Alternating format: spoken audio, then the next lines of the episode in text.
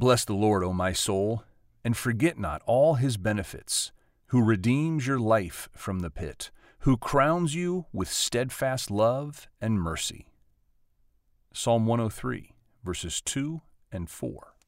Uh, here's what I wrote um, in uh, The Lord is My Strength as a response to this verse.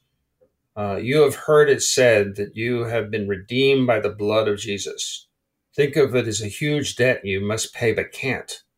Then someone comes along who pays that debt and you are free.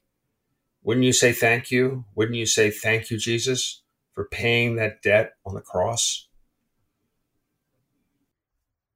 Yeah, the uh, aspect of salvation, uh, one of the benefits of the Lord is his redemption. He he buys us out of our condition of being slaves to sin with a destiny uh, here in the pit. And he pulls us up out of that place. Uh, Paul says that even when we were still enemies with God, this is the work that he does. And then he crowns us. Um, it's uh, an enthronement language with steadfast love and his mercy. Certainly, this uh, calls me what I've been saved from without even getting to what I've been saved to yet calls me to gratitude and to give thanks to the Lord. You know, uh, I mentioned the cross, and you mentioned the cross uh, as as uh, the price that had to be paid for your life and for mine. Um, but a lot of people may not understand why the cross is so central to the Christian experience, uh, what it means, uh, what are the implications of it and it's it's surprising that people don't understand it. I wear a, a cross uh, every day, but you know, it's it's. I, I think that uh, I said, uh, you know, in just going through the Easter experience or everything, the cross is so central to uh, what it means to be a follower of Jesus Christ, and it just it'd be good to hear from you. You know how how central it is and how uh, unique it is, actually.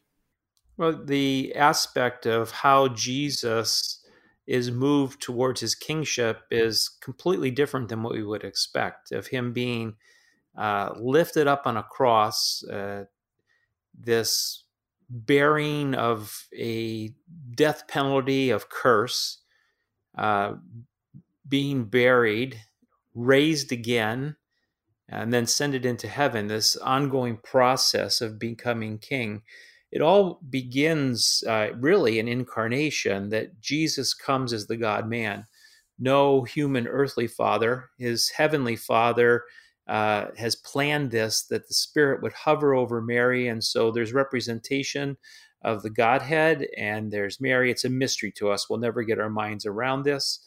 Uh, but Jesus comes as the God man and he's going to be the one who's lifted up on the cross between heaven and earth as the go between. And uh, there is such profoundness in this. It's it's almost impossible to get our minds fully around it. But there, uh, he represents the gap. He's the substitute for us. We should die for our sins.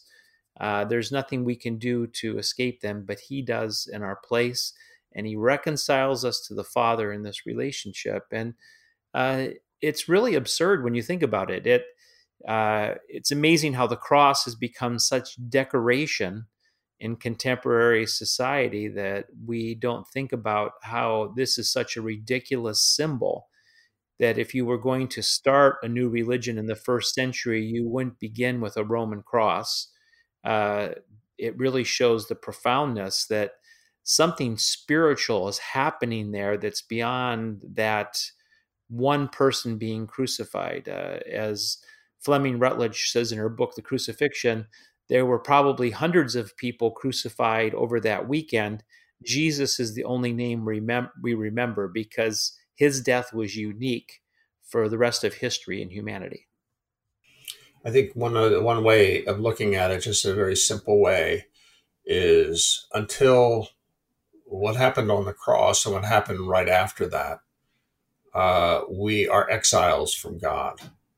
Uh, we are in a desert, uh, not in a garden. And as long as uh, as long as uh, Jesus, uh, God does not act through Christ and through what happens on the cross, we remain exiles. But now, with the cross, with the resurrection, with the coming of the Holy Spirit, we can become children of God again. Yeah, uh, John says it this way: to the to those who believe, He has given the right to become children of God.